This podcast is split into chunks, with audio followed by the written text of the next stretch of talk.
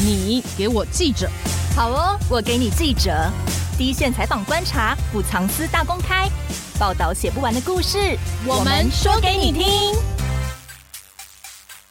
大家好，我是欧边。大家好，我是边边。人生必有风雨，端看个人所遇风雨大小，如何承受面对。今天的开场白感觉很有上人的智慧，但是你的声音有点太假掰了，我有点不习惯。刚刚有点压得太低了，我觉得是不是该重来？好了，没有啦。这个就是呢，联合报数位版最疗愈的专栏，没错，《人生逆转学》里面的前言。看看各行各业知名人士分享他们曾遇过的人生逆境，曾经流过的泪呢，又如何在黑暗中找到光亮，把风雨化为甘霖。没错，人生逆转学专栏不要这样子就对了。人生逆转学专栏推出至今呢，颇受好评。里面的人物故事也很感人嘛。那包括我们的国民阿嬷演员陈淑芳、前主播刘慧玲，还有宗教界的代表释昭慧法师，触角延伸的非常广。对，这些故事呢，都出自于我们的文化记者何定照之手。没有错，所以我们今天就邀请到定照，跟我们聊聊人生的逆转学。谁突然感受到人生转泪点，被逆转了呢？他怎么找到这些人物的？其实我挺好奇的。对，我觉得应该没有很容易耶，因为这些等于是疮疤，然后要公诸于世，我觉得受访者也是需要蛮大的勇气。今天是个心灵鸡汤的一集，先欢迎定照出场。大家好，我是照照夫人，今天我就在这边洒洒甘露水，为大家疗愈一下心灵的部分。现在大家讲话都要这样就对了。对，我觉得大家会不会以为我们走错棚啊，直接跳掉换别集啊？没有啦，我刚刚是配合欧边啦。对，因为定照的这些文章啊，我觉得还蛮有感同身受的。你看，我们常常有时候，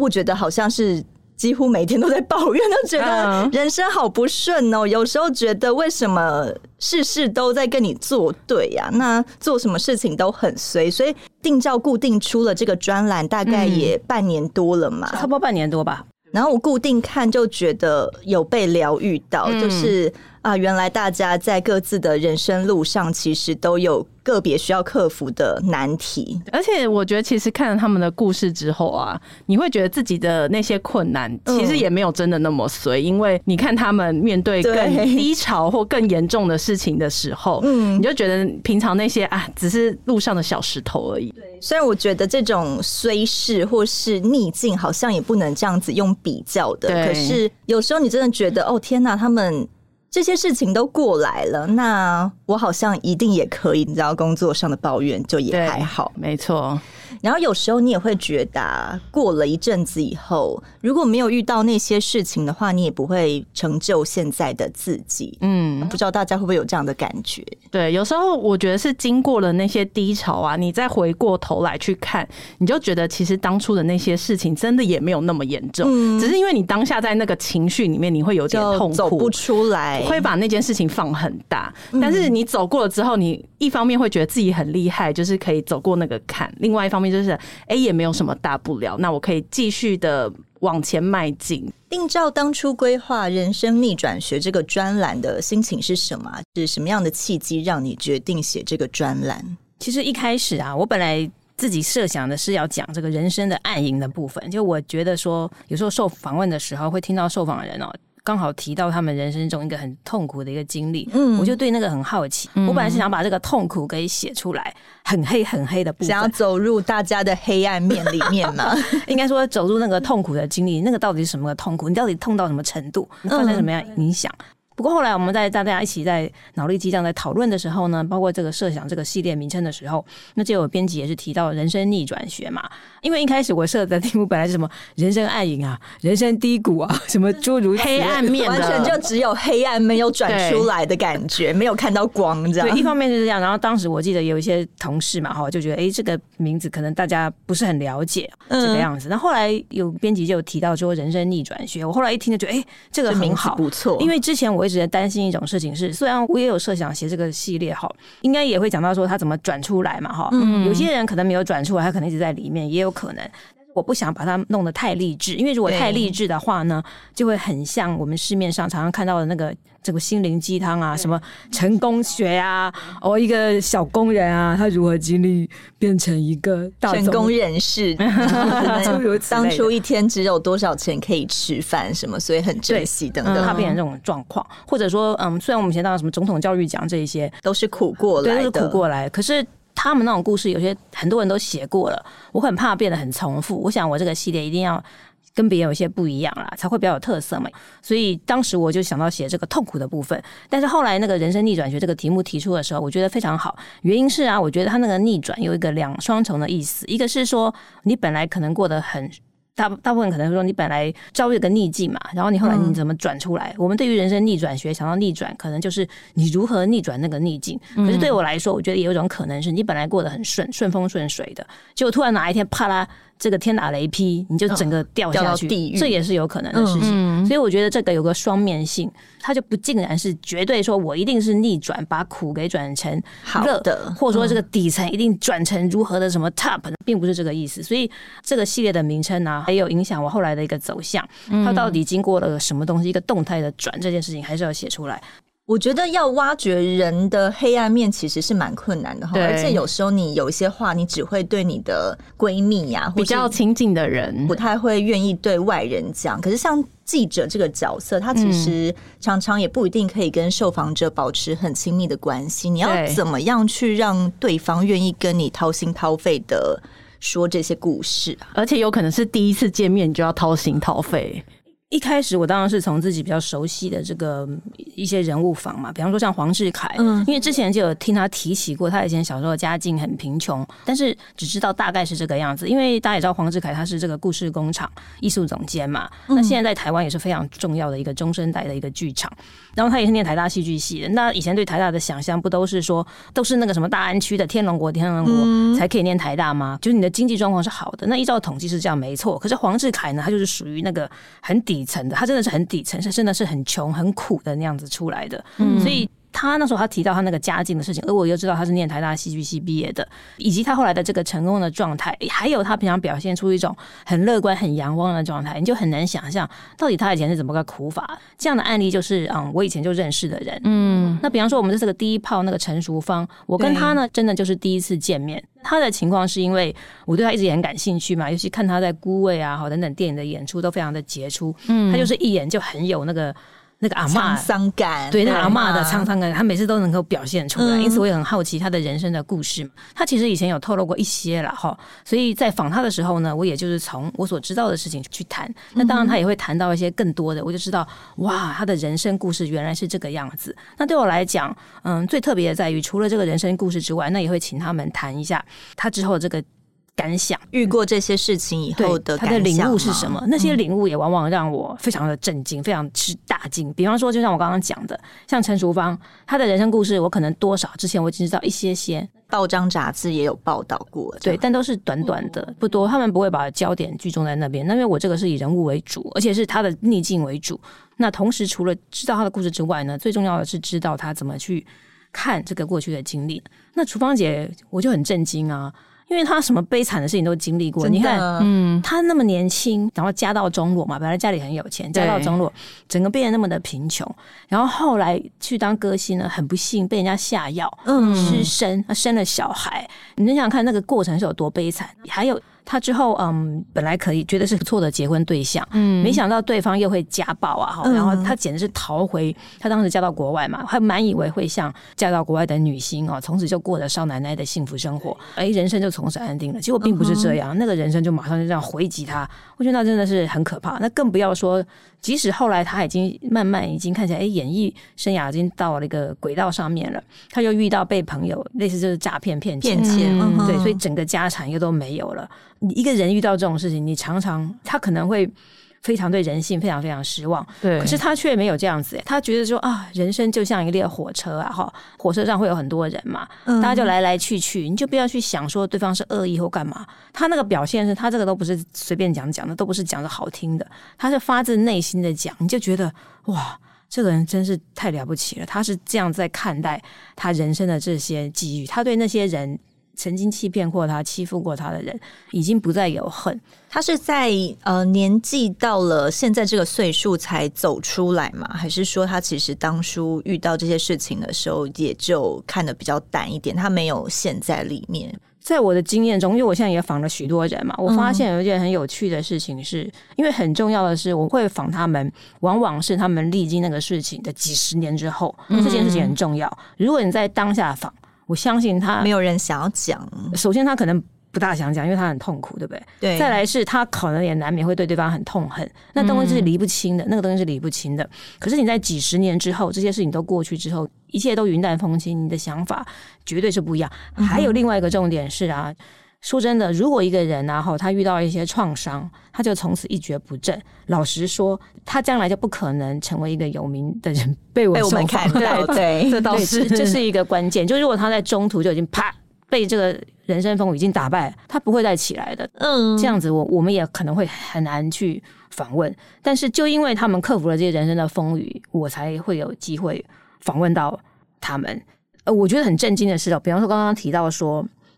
他的那个朋友啊，欺骗他，把他那个钱都骗光这件事情啊，陈淑芳呢，竟然是在他妈妈临终的时候哈，他放弃跟骗钱他的人讨回房产，因为他的妈妈跟他讲说啊，你这个可能都是上辈子欠对方的，还清了就好了。他想想也对，说反正这些钱财也都带不走。后来他甚至会想说，这到底是对方欠他，还是他欠对方？原因是他妈妈是佛教徒嘛，所以有一些这样的观念。那他自己也在他妈妈影响下，他也会想说，大家都会讲什么前世相欠债嘛，今生来还。对，你今生的果可能是上辈子的因造成的。那当然，可能有人觉得这样是有点阿 Q 的心态。不过对陈淑芳来说，你与其官司不断的打下去，然后自己也受伤很多，然后你要一直花钱去打官司，然后你的心情永远绑在这上面，你永远走不出来。与这个相比之下，他不如就把它放掉，然后就往前走了。我觉得那也是个很了不起的态度。我记得也是一大笔钱呢，要这样子直接就放弃了。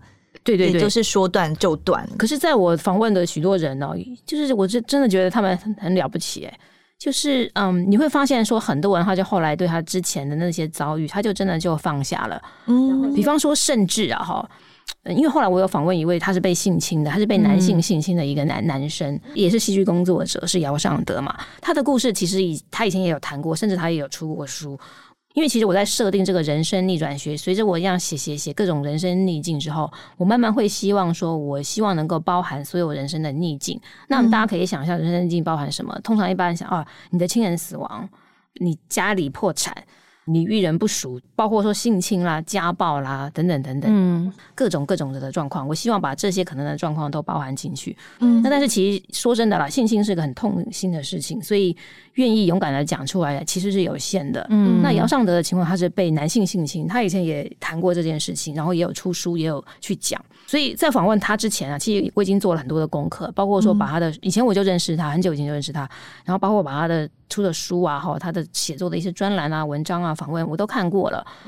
但是在访问他的时候呢，他还是会谈到我过去我从来没有想过的事情。比方说，就让我很震惊的事情是，他说经历了过这一切啊，他现在竟然可以去原谅这个当初性侵他的人。是什么样的契机他觉得他可以原谅了？这个很重要，就是说他也是分阶段的，就是人对一个人伤害你的人的原谅，你不会是一蹴可及的。我相信很少人是可以啪放下就立地成佛。不会说我今天好恨他，我隔天睡醒觉得啊，我不要再恨了，我好累，我就这样放下，根本不可能啊！对，你可能要经过好多个阶段。那像他的情况，他说第一个阶段，他开始有点感觉的阶段是，他有一次啊，他说呢，他第一次理解到说，哎，这个对方跟他爸爸一样都是农民。姚尚德的爸爸是大陆来台湾的，然后来台湾之后胼手胝足，重新打造一个家，然后结婚生了他们一家的小孩。那因为也有家产了嘛，所以基本上还算顺利。但他就意识到说，对方也是从大陆来台湾的老辈，他听他的口音啊是外省口音，所以他认为他是外省。但是他这个人呢，没有办法有机会像他爸爸一样成家结婚生子，然后另外的再去组成一个家庭。对对对，因为其实早期在那时候大陆如果是军人来台湾的时候，据说一开始啊，政府有限制他们几年内不能结婚，有限制，应该说是限制他们不能结婚，就说因为他要将来要反攻大陆，要回去了，你不能在这边生根。是这样，我只知道说是不能结婚这件事情，哦，他有限制，他不能结婚，所以一直到那个令解除了之后，他们才可以结婚。那这是据说这是为什么？就是很多是，比方说你可能30-40岁，可是当时台湾年轻人结婚的很早嘛，20多岁就结了，那他们可能是30-40岁你才可以再结。对，如果是退伍之后，就可能更老了。姚顺的爸爸是顺利再婚，然后可是侵犯他的这个伯伯啊，就没有这个机会。再一个是啊。因为他做戏剧嘛，他做一个田野调查的时候，他发现有一间庙里面灵骨塔奉的全部都是这种老农民，因为老农民他没有家嘛，他没有这个祖先的依归的这个地方。他那个时候啊，突然就大哭痛哭啊，他说他那时候意识到说，侵犯他的这个伯伯一定就是非常的孤单。他说他那个时候竟然为他悲伤起来。我觉得这个事情对我来讲真的太不可思议，太震惊了。他开始同情他，对。如果是性侵的话，我相信大部分人你是很痛恨他嘛，对，你就算你放弃追究干嘛，我相信你也很难真正的同情啊，他好孤单什么等等。可是姚尚德却有这样的一个宽广的一个心哦，意识到他的身份的特殊，因为他是老农民，然后他甚至也开始自我反照，他想到说，如果我再继续像这个老伯伯这样下去。搞不好有一天我也会变得像他一样。他的意思是说，他被这个性侵之后呢，从小因为他不敢告诉家人嘛，他就一直锁住自己，然后对于任何的身体接触他都非常的害怕，以至于他后来他都并没有爱情的经验，因为他太害怕亲密关系，对，他害怕任何的亲密关系，连他的家人碰他也不行。他说从那个时候开始，他就不跟家人讲话，他几乎不跟家人讲话了。我相信那是很矛盾的心情。我也有在回想，咦，为什么会这样？但是我就想象啊，没错，我们年少的时候，我们别扭的时候，就我们一方面我们不愿意讲，一方面我们又期待家人来发现，哎呀，你怎么啦？你到底发生什么事啦？但但是姚尚德的情况就是他家人也不会问，所以就这样僵在那边，然后就过了，对，长大了。然后所以姚尚德他就说，他觉得他如果继续把自己这样锁下去，也会像这个老农民这样，才慢慢把自己开放起来。所以他后来也没有再跟这位老伯伯见过面了，就那一次而已，就是被性侵完那一次。他是在路上，他是陌生人，那个人是陌生人啊。他是在公园，那时候下大雨嘛，那个事情我也觉得很悲惨，因为那个事情会发生呢，说真的跟他的家庭关系也有关，因为他是讲说他父母那时候都在努力打拼嘛，为了做这个杂货店。杂货店的店务非常忙嘛，没有时间去管他们。那天是他才刚上国中不久，又坐公车要坐很久。他爸爸也是为他好，他爸爸认为说要去读个私立的国中，才让他跨区去读一个比较远的国中，他要坐半个小时以上的车。但是很不幸的，因为那个姚尚德他那天睡过头，坐过站，他就来到了台北，因为那个本来是在新北的一个地方，然后来到台北市之后。他就打电话回家问妈妈说他现在该怎么办，可是妈妈就很不耐烦的就说你继续问警察啦，就完全不管他这个样子。他在国一生，那至少靠自己啊，靠自己怎么办？他以前又没有离开国家那么远，他想说看到有公园就去公园，想说有警察，可是后来就下大雨嘛，他就跑到了凉亭，那结果有伯伯啊，看起来就很关心他，就说哎呀，你衣服都湿成这样啊，我带你去换衣服啊，怎样等等的，他就只好跟着这个伯伯到他家去，所谓的换衣服是这样发生的，所以本来以为是一件好意的事情，但没想到其实这个最悲惨的事情是啊，他那个时候他在那个伯伯家怎么讲？他给他下药嘛，所以待了一个晚上。那第二天他回家的时候，当然家人已经很紧张了嘛。可是回到家，因为他不敢讲，他就说：“哦，是这个伯伯帮助了他，收留他这个样子。”结果这个爸妈还说：“哎呀，那我们是不是要带着礼物去感谢这个伯伯一下？”那当然，这个姚尚德就不愿意嘛。所以就是他遇到了这个事情，他也不敢跟家人讲，家人还会以为说对方是好心人，而且他一直到他爸妈过世，他都不敢，他都没有跟他爸妈讲。他其实有用一些方式，比方说他做戏剧啊，他写书啊等等，但他就是不会的去当面跟他父母说。他是透过做戏或是写书去疗愈自己这一段伤痛吗？对，一开始那个做戏的时候是跟这是有相关的。他本来就艺文上面比较有长才嘛，所以后来他到了法国的时候，他本来跟他家人是说他要去念商，但后来他就被戏剧所吸引，他就跑去开始学默剧了。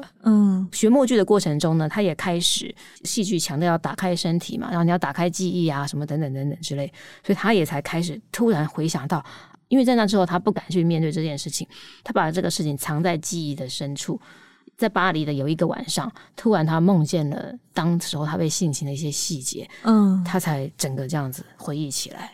他那时候回忆起来的感觉算是又在深陷到那个恐惧黑暗里吗？还是说还有当然他那时候做了好几年的各种方面的心理治疗啊，对，心理治疗，然后各种什么灵魂治疗，什么家族排列啊，各种身心灵的各种方式他都试过，心理智商他都有做过，所以这是一个非常漫长的时间。所以我也很感谢这些受访人，他们愿意去跟我分享他们怎么走过那一些。你知道像我们这个访问大概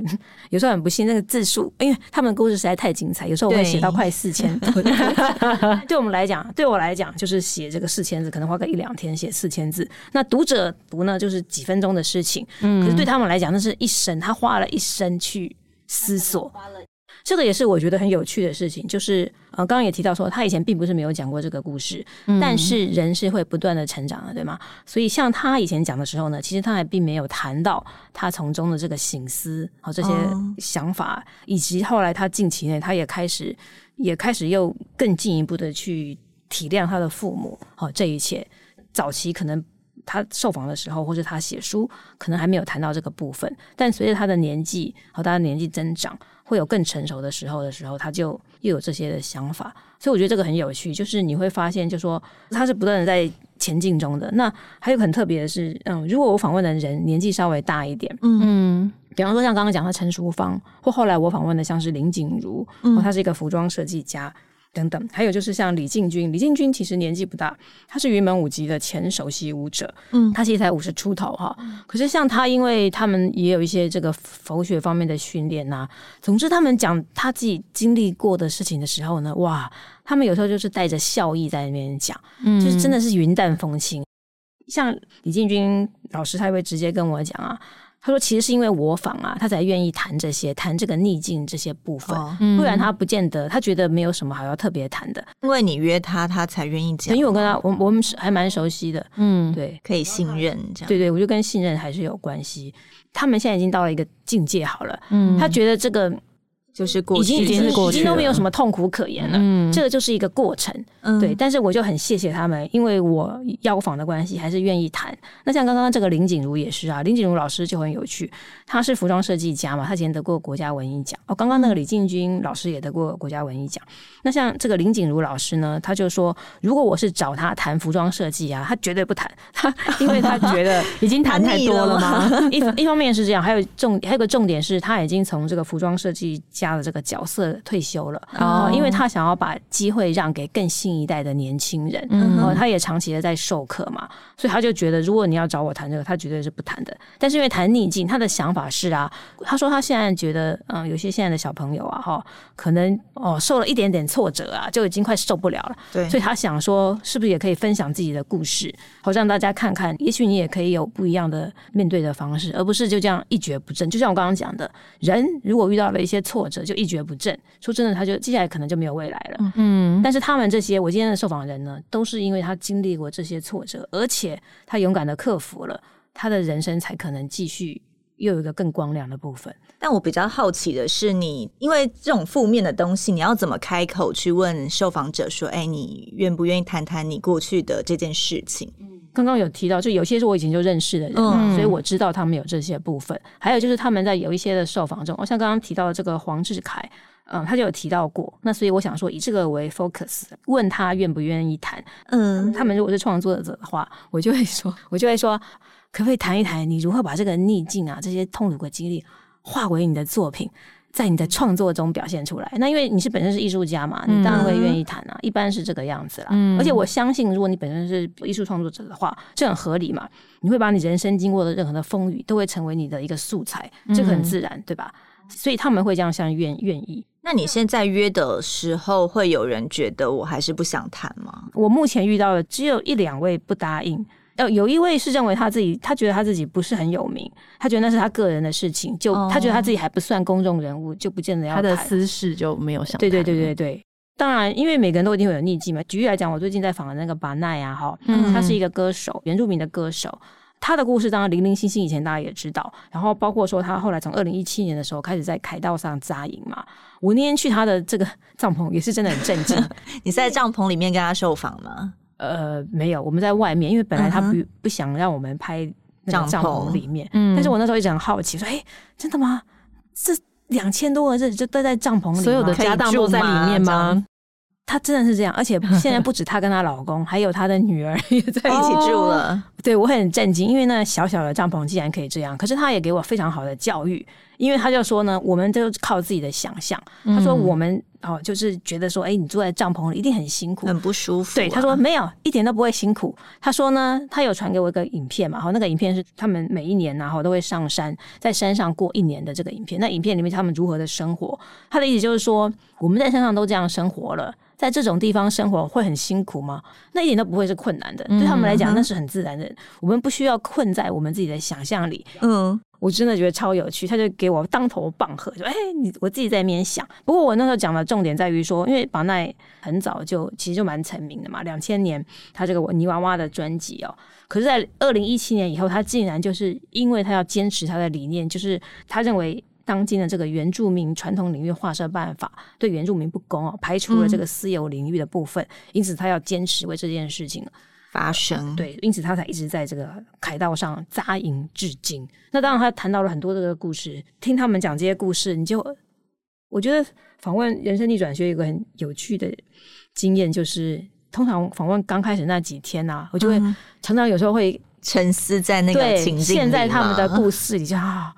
怀想很久啊，然后需要沉淀，对，因为那个太痛苦了。然后甚至在访问中啊，访问以来，我常常看到受访人哭，包括昨天宝奈也是有哭啊。那当然，这个哭的表情不竟然会捕捉到，因为你直接把人家这个哭的表情显现出来，也许对方也不见那么乐意啊，等等。后来我们并没有特别去捕捉对方流泪的情况。不过对我来讲，就是访问中啊。对方哭，这是非常非常常见的事情。如果访问中对方哭或是情绪激动的时候，你到底要怎么问下去啊？再多问一点，让他多挖一点呢？还是你应该要安慰他，或是怎么样去共感他？这是不一样的情况。就我以前曾经有一个经验是啊，通常因为我们现在是访问这个逆境的部分，对方已经知道他要谈逆境，所以对方流泪是他是很自然的现象，我相信他在对我相信他也有预期他可能会哭，那也是自然的现象。这种情况我就当然不需要特别安慰他，因为本来我们的主题就是他的逆境。但我也曾经有一次很有趣，就是那一次是问一个业余的小提琴家吧，他就提到他自己一些。悲苦的部分，讲他突然痛哭起来，哎呀，当下我真的不知所措啊，因为他哭的是有点，真的是声泪俱下。这样要继续放下去吗？对对，声泪俱下，没有我就知道在旁边等着他哭，递卫生纸给他。我很拍谁？那个时候对，后来我要拿卫生纸给他，但跟他因为他男性嘛，没有那么熟，我也不好去抱抱他什么的。但是就是啊，遇到这种状况就会。就要看情况啦。如果是在人生逆转学的话，因为对方本来就会哭啊，那当然我可能就会给对方面子，对方也自己也会有面子嘛，给他一点时间说，那差不多这个时候他愿意继续讲下去，那我们就继续放下去。通常其实他们不会哭得太严重，因为他们这个主题他们都是自己经历过了很久，所以他不会太过于陷入那个情境，就是他已经经历过了。你知道他也走出来了，对，他不是走不出来，他已经走出来了，所以但是他回想到过去的一些事情的时候，他还是会伤感流泪，是这样，然后再继续谈下去。我在看定照这个专栏的时候啊，我觉得有一篇，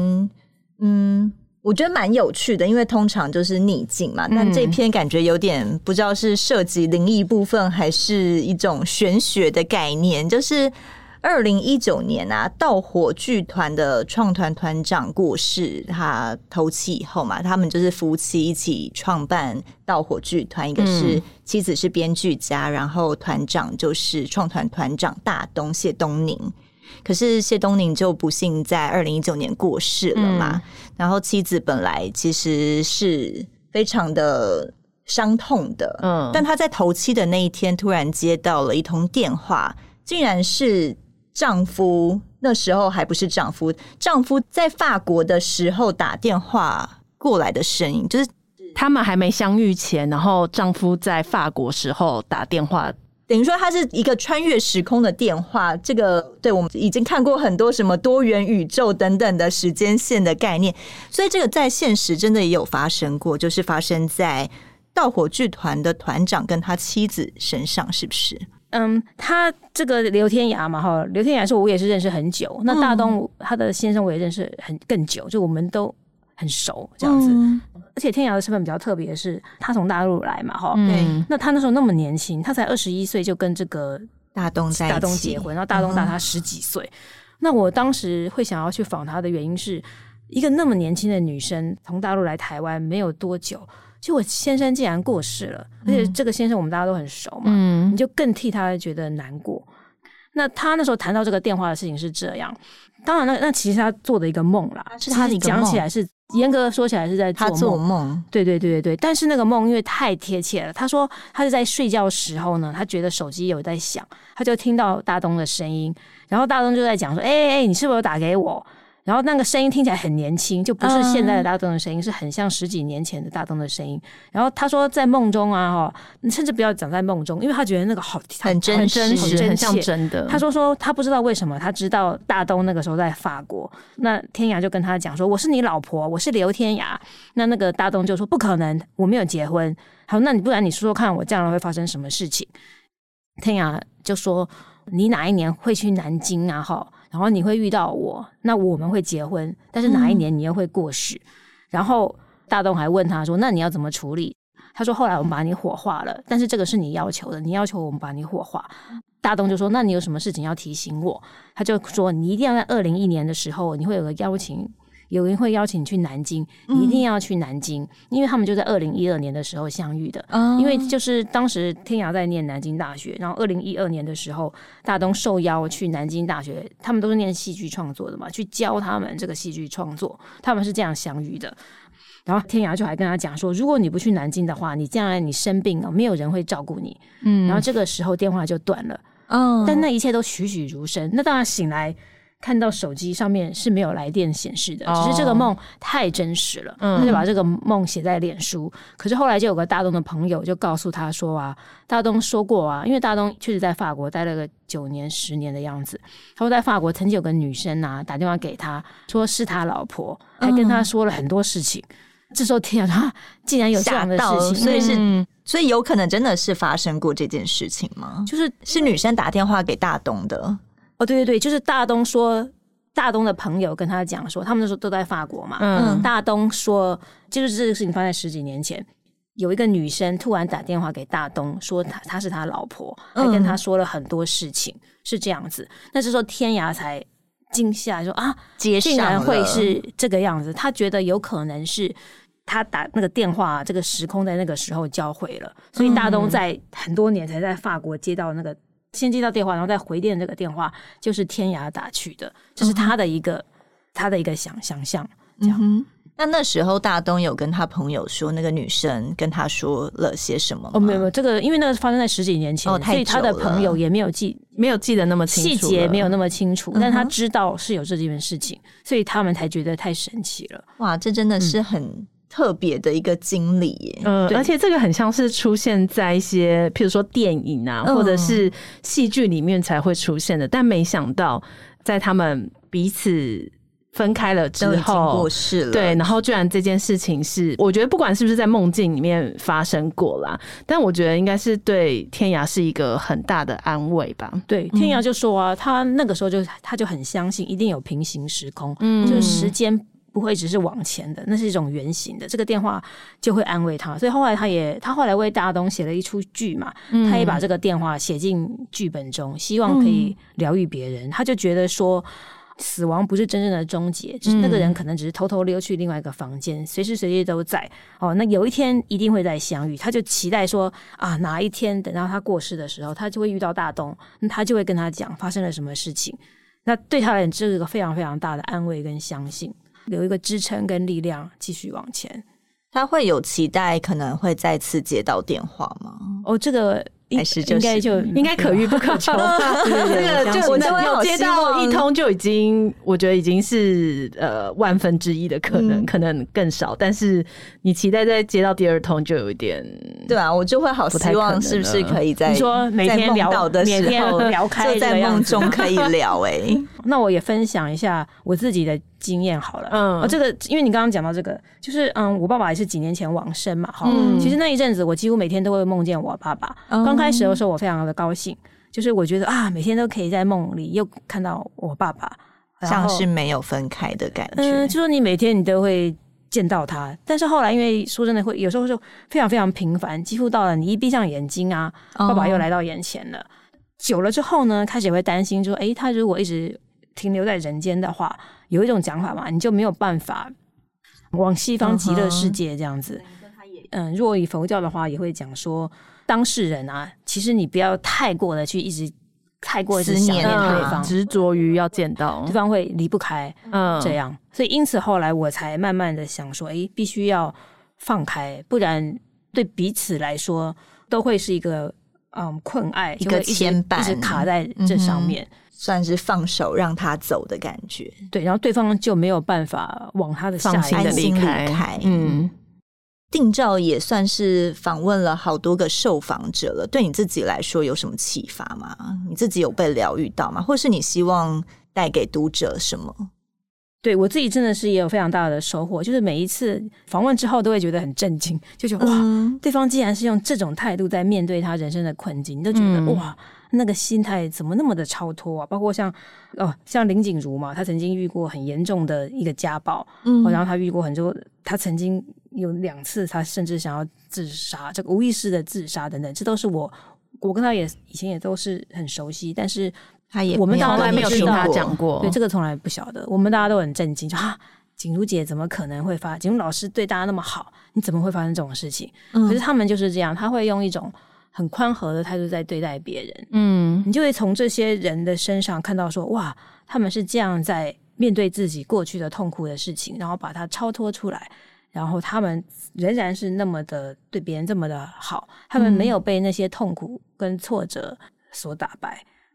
然后像我觉得这几次蛮有趣的是，许多受访人啊都会提到感谢这件事情嘛。像之前访这个李进军啊，生这个肺腺癌嘛，他后来是一直很感谢说啊，老天让我生这个病，生得真好。真的还假的？我真的真的，我都记得他讲这些话的神情，他就是带着笑说生得真好，这样子。他就说以前的他非常骄傲嘛，然后比较没有耐性。没办法看到别人，怎么要求舞者啊？你要做到什么程度？他是云门的前首席舞者，他现在就是云门的助理艺术总监嘛。所有的舞者都是他训练这样排练出来的，他就会觉得这个怎么做得不好？所以他会有一些比较严格的标准。但是他经历了这个事情之后呢，他也会体会到肉身的这个脆弱，然后也因为这样才会变得比较柔软，比较慈悲一点。对，他就会说，他也感谢老天让他生了这个病，让他看到，让他懂得去感恩，懂得当他生病的时候，还是有医护人员这样对他这么好的来温暖的这个照应他，让他很顺利的经过这一切，然后他也比较可以懂得其他人他们的脆弱，身体没有办法做到的地方，因为他自己他以前身体是非常好的，他觉得我都可以做到，大家怎么不行？对，然后我这么努力，我也非常非常努力，花了200%的精神去做到，我不顾我身体的痛苦，我这样去做到，为什么你们不行？你们没有做到，是不是因为你们不够努力？所以对，诸如此类的这样。但是他后来之后呢，他就比较可以体会别人的心情，当然也跟他后来有研读佛学也有关啦。总之就整个人就改变了，但你整个人看起来就哇，完全这个慈眉善目，很像是那个老僧入定的感觉。像这些我都觉得哇，你不管历经了什么样的人生创痛，你都可以从这些人的身上学习到很多。像我刚刚谈到性侵，好像像家暴。然后像这个破产，那更不要说大家很害怕的，就各种的，你自己的生病啦，或者说你家人任何一个至亲的离开。然后像我这里面也有谈到，有些人是女儿过世，他怎么去面对？他的太太、他的先生过世，你怎么去面对？你很小的时候你就没有爸爸，你怎么面对？然后像刘慧玲老师，我们大家看，以前我也都访问他嘛，他就是新闻学的一个教授，以前也是前主播，可是你不知道说怎么可能？他怎么可能有那样的一个童年？就是你会觉得他现在过得这么好，应该是过去算是应该也都很顺的，对，大家支持你，你才有办法一步一步往上爬。对，可是我们不知道说原来他以前历经过这些东西，而他又是怎么样克服这些东西走出来。对，他的最后面也是让我很震惊的是，他也是在感谢老天给他的这些这个辛苦。他就说他在大学以前啊，他因为怕别人知道他家里的状况，他都不敢与人深交。嗯，就算入社会多年，他也都很少，他都不大谈他过去的这些事情。嗯，这个都让我蛮惊讶。就是你看我们身边从小到大，大家就是一般的生活嘛，对不对？你怎么会知道人家背后面有这么多的事情？然后他说是因为后来啊，教会因为他也信基督教，嗯，他说很多传道人鼓励教友要跟自己和解，嗯，强调你要先宽恕别人才能放过自己。那所以他也是因为这样才慢慢开始分享。他也因为这样呢，他发现自己越来越能够同理并且谅解当初这位他的这个继母所为。他有稍微提到啊，就说当年那种氛围，就是他的爸爸啊，我记得在大陆也有太太，到了台湾呢，先是跟他的妈妈在一起，因为他妈妈等于是帮佣，对，类似就是帮佣这样子。那所以，当你第三个女人来的时候呢，就说：“嘿，我来了，我要捍卫自己的地位。”对，我当然那样讲是不对了哈。可是有一种心情，可能就说我一定要把我这个东西给夺回来，或说对，把你们这些非法的，把你们这些非法的都给赶出去，可能是那样的一个心情，就是一种捍卫的心情。讲起来都是悲剧啦。而他之前他也。因为你会一直困在这个苦里面嘛，嗯，所以因此他要去学着去宽恕别人。我相信他也是要透过这个，就是让大家知道你是可以这么做的，不管你是不是基督教徒，好，这种大爱是可以散播出去，然后可以改变的。嗯，那定照现在访问了这么久啊，那你访问完的心情还是会像之前一样比较容易受影响吗？没有像最初的时候那么样的。好像会太沉浸，就是情绪太沉浸在里面。那我自己会很希望给读者带来的事情是，因为我相信人生的痛苦、人生的逆境是百百种。嗯，就像我刚刚讲到的，我想要把每一种的逆境都写出来。因此，我接下来呢，我就会想要访问，比方说，香港来台湾定居的人士，他们是怎么样？哦，你知道，对他们来讲，那简直就是叫做什么？国破山河在这样的感觉，换个地方重新开始，对，但是那也是被迫的嘛。我相信那个痛苦也是很大的，因此我想要表现那样，我想要写那样的痛苦。那你找到继续经历这样的人生，目前在联系中。哦，那另外我想要访问像是东南亚的这个新住民，或者台湾之子也可以。我相信他们这种特殊的身份啊，你一定会历经一些人生我们过去没有历经的痛苦。嗯，我想要把人生的各种可能的痛苦都写出来。然后看看这些人他们是怎么样在面对，那我也相信这个可以让读者啊都可以从中获益。虽然我的本质上本来并不是说要那么的励志，没有那么励志，因为我也很怕变得太传统上的这个意义，好像在说教似的。但是我相信经过这些故事啊，读者在多多少少一些情境、一些过程中，你绝对是可以被讲疗愈，可能有点俗，但总之你可以跟他是。相互会有一些感应的，你会知道说那个地方有人像你一样。大家也知道，大家会怕什么心灵疗愈那些东西，有时候是在于说，一方面觉得说教嘛，那有一些身在痛苦中也会觉得说，你又不是我，你怎么知道我的痛苦是什么？你又没经历过这个痛苦。因为像平常看那个定照写的这些人生逆转学啊，其实我觉得我每次看完之后都等于是说借由每一篇，然后去经历了很多不同人生的故事。我觉得有一些事情是真的是在我们平常生活中是没有办法遭遇到的，我是不希望遭遇啦。对，那但是因为你就是借由别人的故事嘛，你知道有他们走过这一段路，所以也许你未来假设不小心真的也要经历的话，我觉得你就会找到了一个你要如何让自己可以释放的出口的感觉。对对对，定照访问到的人啊，他们是借由自己的故事，其实他们也是在帮助其他人可以走出这件事情的。对，我觉得这很重要，就是一种同伴的力量的感觉，让你不会觉得你好像自己真的很寂寞，对，只陷在困境里面。人生逆转学专栏的最新一篇呢，就是在明天4月26号上午8点会上架。上架的是哪一篇嘞？原住民歌手巴奈的故事。那这位被称为住在公园的准歌后，究竟历经了什么样的故事？刚才定照也稍稍透露了一点嘛，可是他在文章里面会写得更详细。对，那他到底被逆转了什么？我们就在明天拭目以待。对，欢迎大家锁定联合报数位版，然后邀请大家一起订阅我们的内容。那因为我们现在有个活动是4月30号以前，如果订阅我们的联合报数位版1年的话，就会多送三30天，所以总共你有13个月可以好好的欣赏我们的作品。所以这样看起来就有点像是你工作12个月再送你一个年终奖金1个月的概念。好像还不错哎，保底13个月。对，那希望大家可以订阅起来，用新台币来支持我们的好新闻、好作品。接下来大家也可以持续的锁定定照，带给我们更多人生逆转学的故事。今天谢谢定照，谢谢两位，而且我要强调那个边边就是这个人生逆转学最主要的编辑哦。谢谢大家。哇，所以大家之后看到那个人生逆转学不只会想到定照，还会想到边边呢。对，所以我每次编起来都特别有感觉。谢谢大家，谢谢大家，谢谢，拜拜，拜拜，拜拜。更多精彩的报道请搜寻 VIP.UDN.com 联合报数位版，邀请您订阅支持。